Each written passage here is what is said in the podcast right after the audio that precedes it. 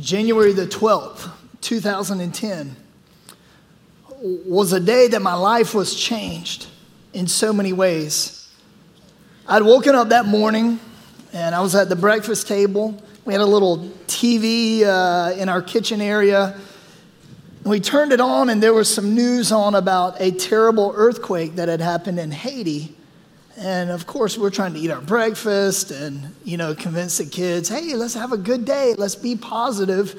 Uh, I quickly turned the channel because we didn't really want to explain, you know, everything going on with the earthquake. And they were showing some disturbing images. So I turned it off. On the way into work that day, I heard again on the radio about thousands presumed to be dead in Haiti.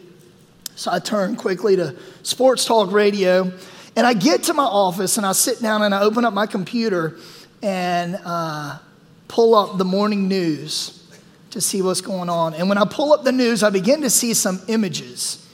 Images like this right here. And I see this image, and I'm like, man, how awesome that someone came to, to rescue this kid. But, man, how terrifying, you know, it must have been, because obviously he was pulled out from under some rubble, and man, that's that's kind of messed up. And before I could click off of it, though, I saw another image that looked a lot like this image. And I was captivated by this young boy's face, the look of despair on his face, the look of hopelessness. And I began to wonder, oh, what is his story? Perhaps this, this young boy, perhaps he lost a family member. Per, perhaps he's sitting next to, to this woman right here, and, and, and they're already grieving the loss of someone. Perhaps someone is missing. Maybe he himself, I see he's kind of cut up. Maybe he himself was under a building that collapsed, and, and he was pulled out, and he's just scared. And as I see this, I remember I began to, to pray. And I prayed a prayer something like this: God, this is really messed up. God, these images of children being pulled out from under buildings, it's kind of hard to handle. Would you please do something about this situation? Now, I knew in my mind, because often the question that is uh, normal to ask in situations like this is, God, why? Why did something like this happen? Why do bad things happen to good people? Why do bad things happen to those who are innocent? And I know in my head the answer to that is that the evil and the destruction and the injustice in the world today is a result of sin. Why? Because sin separates. Sin destroys. Sin decays. Sin takes everything good that God made and all the harmony of that, and it breaks it. So I kind of moved past the question of why. The why is we live in a messed up world. And my prayer was, God, can't you just do something? God, do something for this young boy right here. God, would you send someone to help this child?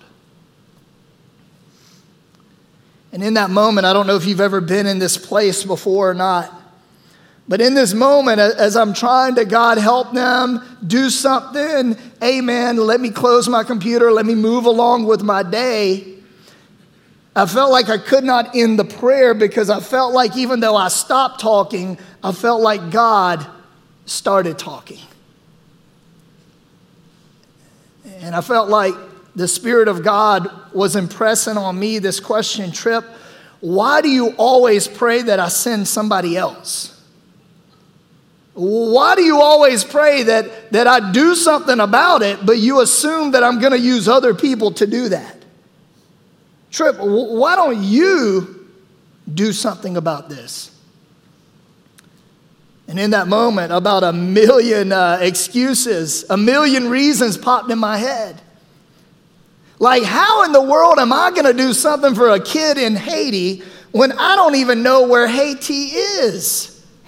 It's somewhere in the Caribbean, maybe down there somewhere, out, maybe an island. I don't know. How, how am I going to do something somewhere? I, I don't even know how. If I had a plan of what I could do, how am I going to get there? Planes are not flying into Haiti right now. And if I were to find a way to get to Haiti, and I discovered where Haiti was, and I were to be in Haiti right now, sitting next to this boy, what in the world am I gonna do? What am I gonna do for him?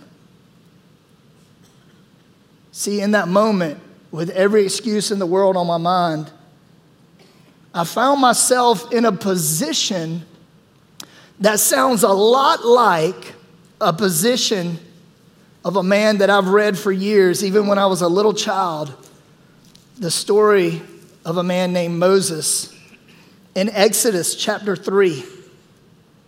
We read this story right here. It says, "Now Moses was tending the flock of Jethro, his father-in-law." Yes, that was his name, Jethro. He was from Clemson. So Moses is tending the flock of Jethro, his father-in-law, priest of Midian, and he led the flock to the far side of the wilderness, and he came to Horeb, the mountain of God. And there an angel of the Lord appeared to him in flames of fire from within a bush. And Moses saw that though the bush was on fire, it did not burn up. So Moses thought, I will go over and I will see this strange sight while the bush does not burn up. So check it out. He's ten- he's watching sheep. Probably not the most exciting job in the world. And all of a sudden he sees a bush that is on fire in the wilderness. And like any guy, he says, oh, cool, fire. And so you go check out what's going on. But this bush is, is on fire, but it's not burning up. So there's something different about what's going on with this bush right here. So he goes over to the bush, and as if it's not strange enough that there's a bush that's on fire and it's not burning up, the bush begins to talk to him. Now, I can imagine he's probably a little freaked out by this. But then he realizes that this isn't a bush talking. This is God speaking to him through an unusual circumstance. And in verse four it says, when the Lord saw that he had gone over to look, God called to him from within the bush, Moses, Moses. So not only is a bush talking to him, the bush knows his name, and the bush calls him by name, and he realizes that God is speaking to him, and God is calling him in a very unusual way to come closer. And Moses said, here I am. That's a pretty good response when God's trying to get your attention. Here, here, here I am. God, I'm right here. What, what do you want? And in verse five, God said, don't come any closer. Take off your sandals, for the place where you are standing is holy ground. So God says, Moses, I want to talk to you. I'm not talking to everybody here. I want to do something in your life. I want to have a personal conversation with you. And Moses says, okay, well, here I am. And he starts rolling over there toward the bush. He's going to have a conversation with God. And God says, hold on one second. Boy, take your shoes off, because you're standing on holy ground right here. Don't just come rolling up in here like, hey, well, yo, what's up, God? This is about to be not just a conversation. This is about to be a God conversation. See, God goes on to make sure Moses knows who he's talking with. He says, I'm the God of your father, the God of Abraham, the God of Isaac, the God of Jacob. And at this, Moses hid his face because he was afraid to look at God. God makes it real clear. Moses, I'm God, and I know you by name. And I want to speak not just to everybody here. I want to speak to you, and I want to do something in your life right now. But before you roll over here, why don't you take off your shoes? Because I want you to know that a conversation with me is not just like a conversation with anyone else. You're standing on holy ground. And when Moses realizes who he's dealing with here, who's wanting to have this conversation with him, Moses falls on his face in reverence before God. See, God's got his attention. See, God used a bush that was burning to get him to come over there. Now God has his full attention when Moses realizes the King of Kings and the Lord of Lords wants to do business with him. So here's what God says. God says, "Indeed, I have seen the misery of my people in Egypt, and I heard them crying because of their slave drivers, and I'm concerned about their suffering." See, the people of God, the Israelites, Moses' people, the Hebrews, they were enslaved in Egypt, and they called out to God, and God heard their cry. And God said, "I'm going to deliver you." And he says to Moses right here, "I have heard their cry, so I've come down to rescue them from the hand of the Egyptians and to bring them up out of the land into a good and spacious land." And then in verse ten, he says, "So now I want you to go, for I am sending you to Pharaoh to bring my people, the Israelites, out of Egypt." Hold on, God. The burning bush, that was kind of cool. You calling me by name was kind of overwhelming. Realizing that I'm in the presence of the King of Kings and the Lord of Lords, that's too much for me to handle. But what are you saying? You're saying that you want to deliver the Israelites out of slavery, but, but you, you want to use me? Hold on, you, you want to use me to do that? And in this moment, that doesn't make a whole lot of sense to Moses. He begins to do what I've done many times in my life when I felt like God was calling me to something. He begins to rattle off excuse after excuse after excuse of how God must have this situation all wrong. Let's check out quickly his excuses. In chapter three, verse eleven, "But Moses protested, 'Who am I to appear before Pharaoh? Who am I to lead the people of Israel out of Egypt?'" His first excuse is, "Who am I? God, I'm a nobody. You want to use me? You got it. You got the wrong guy. Who am I? I am a nobody." Look at God's response in verse twelve. "And God answered, 'But I will be with you.'" See, Moses says, "But God, I'm a nobody." And God says, "But I, I am somebody, and I'm going to be with you." Moses goes on, okay, that, that excuse didn't work.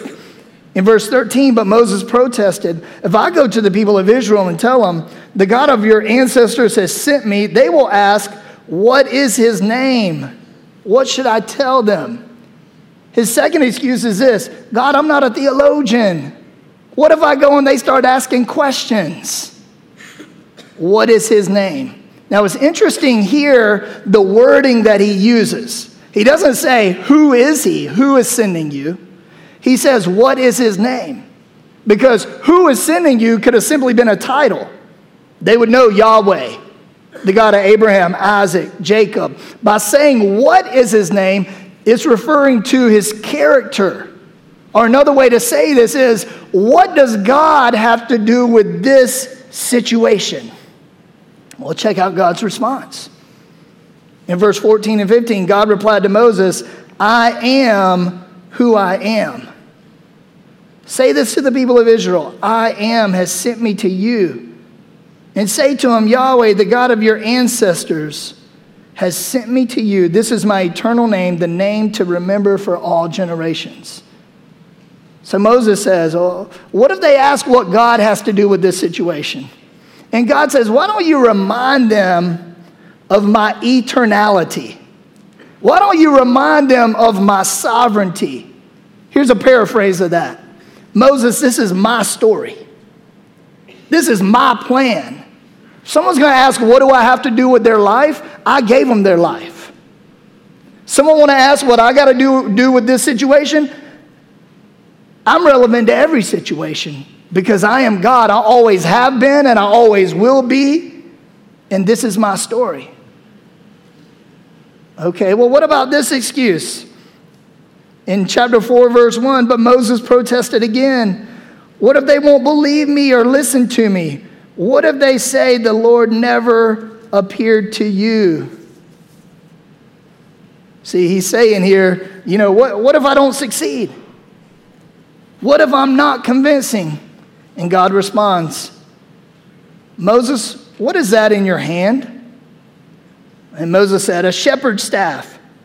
God said, throw it on the ground. So Moses threw it on, on the, the ground, and it turned into a snake. And Moses jumped back. I guess he did. Then the Lord told him, reach out and grab his tail. So Moses reached out, and he grabbed it, and it turned back into a shepherd's staff in his hand. Catch this now. Moses' excuse was, God, what if I'm unconvincing? And God said, how about you just go do what I ask you to do, and you let me do the convincing? But, but, but, but, but, but, but God, but, but God, and God said, what's in your hand? Well, a staff. Of course he would have a staff. He's a shepherd. Why don't you take what you have, throw it on the ground? So he does, and what happens? It turns into a snake. And Moses jumps back, like I would. And God said, why don't you grab that snake by the tail? Ooh, okay. Eh. And he grabs it by the tail, and it turns back into a staff. God said, oh, oh, you still questioning who's going to do the convincing? And he goes through two other scenarios where finally Moses is like, oh, okay, so I guess you can do the convincing. Well, what about this? Moses said in verse ten, but Moses pleaded with the Lord, oh God, I'm not very good with words. I never have been, and I'm not now. Even though you have spoken to me, I get tongue-tied, and my words get tangled. Apparently, Moses had a speech impediment. He couldn't speak well. And his excuse here is, God, I'm not qualified for this. I'm not a preacher. You want me? I can't even talk well, and, and, and you want to take this disability of mine and you want to use that as a part of your plan? And God says, this is the greatest comeback right here in verse eleven. Moses said, God, I can't even speak well. You want to use my mouth? And God says, who makes a person's mouth? Who decides whether people speak or don't speak, hear or don't hear, see or don't see? Is it not I, the Lord? I love this comeback. God, I, I don't think you can use my mouth. And God said, who made your mouth, boy? I made your mouth. If I, if I want to use your mouth, I can use your mouth because I made your mouth. If you're keeping score, it's like God one, Moses zero. Moses is not doing too well arguing here. So he finally resorts to this last excuse. When all other excuses have failed, he finally says, after God says, now go, I will be with you as you speak. I will tell you what to say.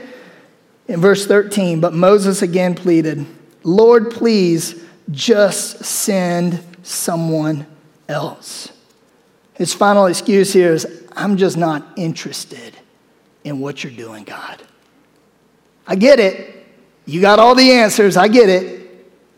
But I'm just not interested. Check out what's happening here.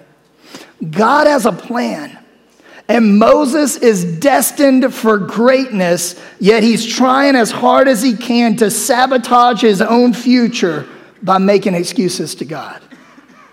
As you're thinking about New Year's resolutions, getting in the gym, dieting better, and all that, why not make this one of your New Year's resolutions right here? I will not sabotage tomorrow's greatness with today's excuses. Day after day, week after week, month after month, we find ourselves so often, I do, sabotaging God's best for my tomorrow by my excuse today. And God says, trust me, you go, let me do the work. Well, even as Moses is still making these excuses, look what God does in Exodus four. Then the Lord became angry with Moses. Uh-oh, you done messed up, Moses. And God says, all right, what about your brother Aaron the Levite? I know he speaks well, and look, he is already on his way to meet you now, and he will be delighted to see you. Talk to him and put the words in his mouth, and I will be with both of you as you speak, and I will instruct you both in what to do. Aaron will be your spokesman to the people, and he will be your mouthpiece, and you will stand in the place of God for him, telling him what to say, and take your shepherd's staff with you and use it to perform the miraculous signs that I have shown you. With every excuse in the world, God says, Moses, my man Moses, listen, I've already got it worked out. I've already gone before you and made a way and made your crooked path straight, and you can't see it from here. But while you're sitting here running your mouth with excuses, I have already sent Aaron, who happens to be a great communicator. I have already sent him, and he's coming here to meet up with you to fulfill my purposes in your life. See, what happens so many times is we think if God calls us to do something, we think God's going to run out of resources. When God says, you give and you let me provide. You give what I ask. You join me in what I'm doing and you let me be God. I think of the boy who had just a couple of fish and a few pieces of bread. And he said, this is all I got, but here you go. And Jesus takes it and he blesses it and he starts ripping it apart. All of a sudden, five thousand people are fed and there's twelve basketfuls left over. I think of the widow who only had one mite. She just had a little coin. What am I going to do with this coin? She gives all she has. And for thousands of years, her story has been an inspiration in the Word of God. Over and over and over and over in Scripture, we see that God takes what people give him in his name and he blesses it and he multiplies it and he uses it for his kingdom and glory. That day, January twelfth, sitting at my desk, after having a conversation with God, I'd run out of every excuse in the world. And so finally I said two words that would change the direction of my life. I said, okay, God, I'm in. I don't have the answers. I don't know what you're about to do. But, but I'm in. I'm just going to trust that you're going to be God here, and wherever you guide, you're going to provide. Wherever you lead, you're going to equip. I'm just going to let you be God, and I'm in. Long story made short is this. I got on the phone, and I talked to my buddy Wes, and God had already been dealing with him, and I said, Wes, I think I'm going to Haiti. He said, I'm in. Well, I know they needed doctors there, so I called my buddy Bruce, who's a doctor. I'm in. I called my buddy Mike, who's a doctor. Mike, I'm going to Haiti. Yeah, I'm watching this on the news. How are we going to get there? Don't know. What are we going to do when we're there? Yeah, not real sure. But I'm going. And he said, you know what? God's been working on my heart. I'm in. My buddy Daryl, who's in the aviation field. I'm in. On and on and on. About six of us finally said, all right, God, we're in. Don't know what we're going to do. Don't know how we're going to get there, but you're going to have to provide. Over the next day and a half, God not only provided through a, uh, a guy I knew who was a uh, president of a hospital, all the supplies we could pack in a cargo truck. God also provided through Rick Hendrick, racing team. Woo, NASCAR, go ahead. Provided a private jet, Rick Hendrick's private plane, that was carrying supplies and missionaries down to Haiti, relief workers. God worked out. A day later, I'm sitting on Rick Hendrick's plane. We've got a bunch of uh, supplies. We fly to Haiti. We had gotten word that they were performing amputations under a tarp with nothing but Tylenol. I'd gotten an email that said, please bring supplies. Please bring doctors, through a buddy of mine who was Haitian. So we show up and we're on the tarmac in Haiti and we got all these supplies on a, a big pallet. What do we do now? All right, God, you're going to you're have to give us some direction here. We're in Haiti. I don't know what to do here. Well, we gotten word that there was a clinic called the Gasqueo Clinic. It was an AIDS clinic that had been converted to a trauma center. So we paid a guy twenty bucks for his pickup truck, to use his pickup truck, and we loaded it with supplies. And we make our way through town. And as we're going through town, we see pictures like this. This is my buddies. You'll see a picture of my, my buddies who went with me. And as we're riding through town, these are the scenes that we're seeing. And we're seeing buildings that had collapsed. In this next picture, there's people that are trapped under that right there. We see people who are sleeping in the streets. And I'm praying this whole time, God, what are you going to do with me here? But I trust you're God, so have your way. I don't know what I'm doing. I'm beyond any amount of training. I'm beyond any amount of qualification I have. You're just going to have to be God. So we pull up at this Gasqueo Clinic, and there was a large soccer field. It was like two soccer fields right by each other. And there were thousands of people literally laying on the ground with tarps pulled over them, makeshift tents. And we kind of part the crowd as we pull these supplies through, and we get to this clinic, and we walk in the clinic, and the doctor who's in charge of the clinic begins to talk to us. And I, I said, ma'am, we've come a long way to be here, but we're here to help. She said, thank you so much. And I look around and I see a lot of supplies were stacked up. I see doctors from different countries around the world there. And I said, ma'am, one thing seems really strange here. I don't see any patients in here. She said, well, yeah, that's the problem. I said, what's the problem? The U S eighty-second Airborne was guarding this facility that was walled in. She said, we're not allowed to go outside of these walls because we fear riots. It's not safe out there. But for some reason, the people are not coming in. And I said, what can we do? She said, I would not recommend this because it's not safe. We need someone to go out there and bring people in. So we huddled up and we prayed and we said, well, we didn't come all this way to sit behind a wall and be guarded. God, you're going to have to be God. And let's see what happened. So we broke up into two teams, and we had two interpreters with us, my buddy Juno and this other guy, and we walk out into the field. And as we walked up, we see a young man. And my buddy who's a doctor and my buddy Juno who's an interpreter, we get down and he begins to treat this young man. And as he's treating this young man, the crowd start pressing in around us, and they start, somebody yells something. And then someone else yelled the same thing. And before long, the whole crowd is yelling something in unison. And my buddy who's a doctor, he's like, what are they saying? And I said, I don't know, but I think they're saying, let's kill the tall, bald-headed guy. His eyes got real big. And my buddy Juno, the interpreter, said, he's not saying that at all. They're saying, you are from God. You are from God. You are from God. And I can't adequately describe what happened from there.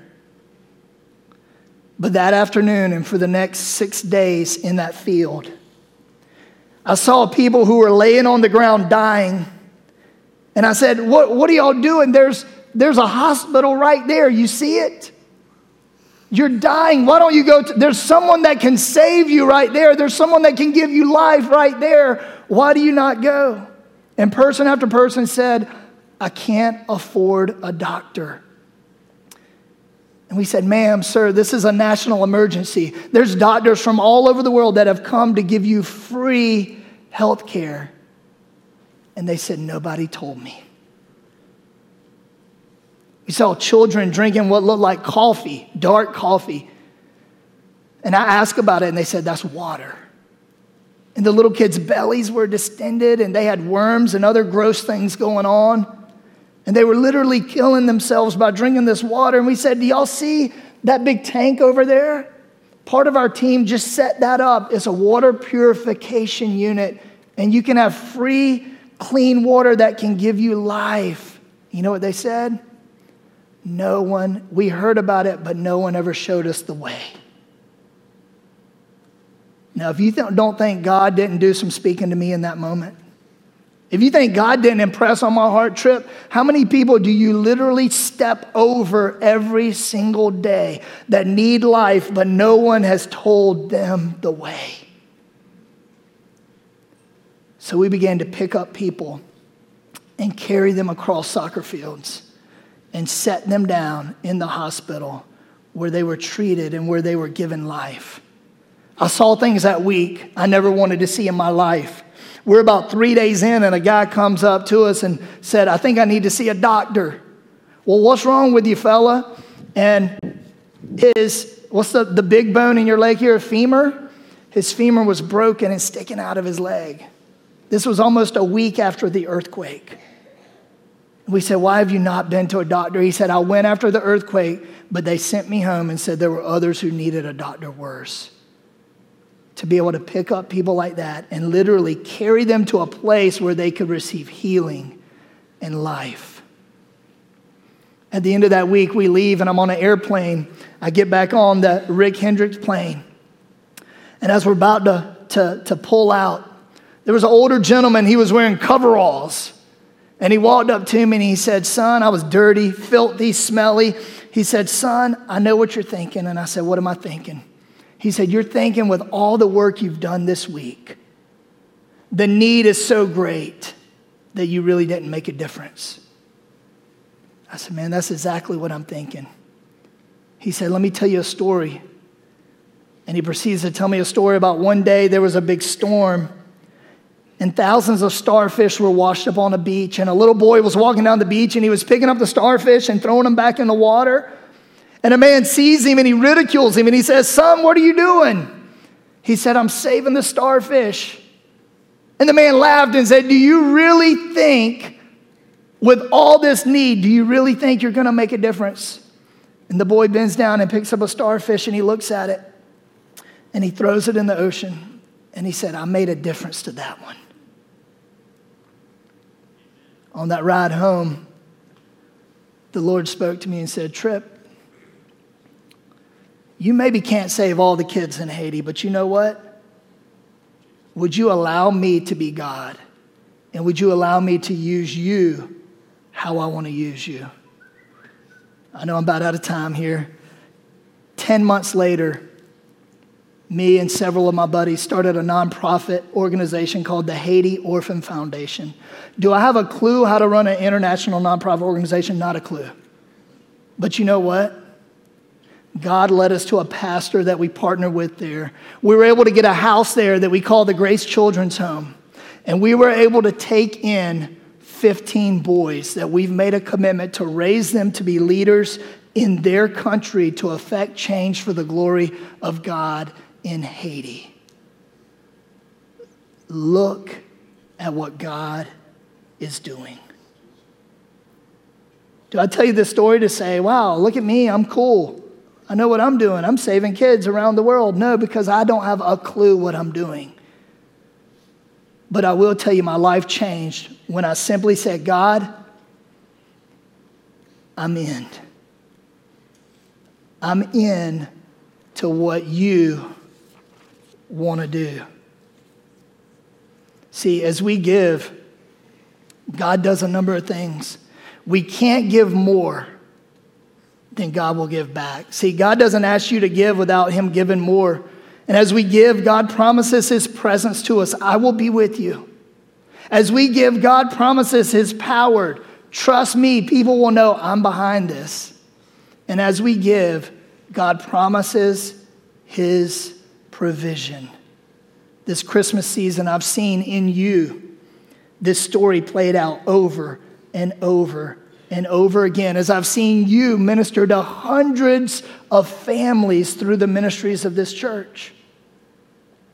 I've seen people step up where there was a need, a family in need. And I've seen some ladies step up and say, God, whatever you want to do, use me. And I've seen this family ministered to in a life-changing way. I've seen some of you step up to join in with our backpack ministry. I've seen some of you step up to provide Christmas presents to hundreds of children. And it's the same story over and over and over again of God saying, you give what you have and watch me be God. Let's bow our heads together.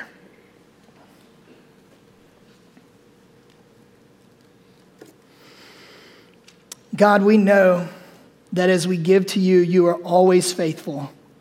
And through faithful obedience, we can experience your absolute best for our lives. God, we know that Moses experienced your best when he gave you his attention. Father, if there's someone here today that you want to work in their life and they've simply not been giving you their attention, would today you call them unto you? When Moses moved beyond excuses, you began to do miracles, God. May you lead us today to set aside those excuses that are robbing us from your very best. And God, we know that Moses trusted your plan. And God, you provided blessing upon blessing for him.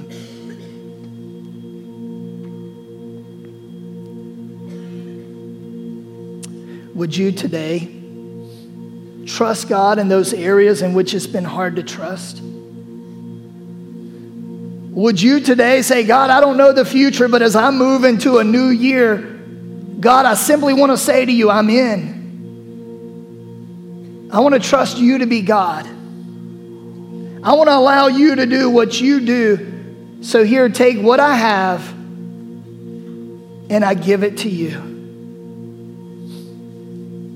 Maybe here today, like Diane, you've never taken that step, and today is the day that you want to say, God, I want to trust you and you alone to forgive my sins and save me and to make me whole. God, today is today. I need to put my faith and my trust in you. If that's you and today, you would say, I know I've never put my faith in Christ, and today I need to take that step. Today I need to say, God, for the first time, I am in, I trust you. If that's you, would you raise your hand right now with no one looking around? Today, I just need to take that step. I've never trusted Christ, and today, thank you. Hands all over. If that's the desire of your heart today, would you, in your own words to God, say something like this? God, today I want to trust you. I know that the blood of Jesus can pay my sin debt, that did pay my sin debt. I know that there's forgiveness in you. I know that there's wholeness in you. I know that there's peace in you. So God, today, I am in. I give you my heart and I give you my life. Today, come into my heart and save me. Maybe you've trusted your life to Christ before, but as God is calling you to trust him with your today, you've held something back. You've made an excuse. You've found another way to do it on your own. And today, your prayer is, God, I just need to say I'm all in right now today. God, I want to trust you with this new year. I want to trust what you're doing around me. I want to trust, and I'm all in. I'm all in what you're going to do in my family. I'm all in this new year, what you want to do at Sugar Hill Church. I'm all in right now to what you want to do in my life. I don't want to rob myself or my family or my church of your richest blessings. If that's your prayer, would you raise your hand right now and say, this year, I want to be all in. Thank you. Hands all over. Amen. So God, this is the desire of our heart to be all in. And God, as we're all in, we know that you are faithful. We know that you do miracles, and we know that you want the very, very best for us. In Jesus' name.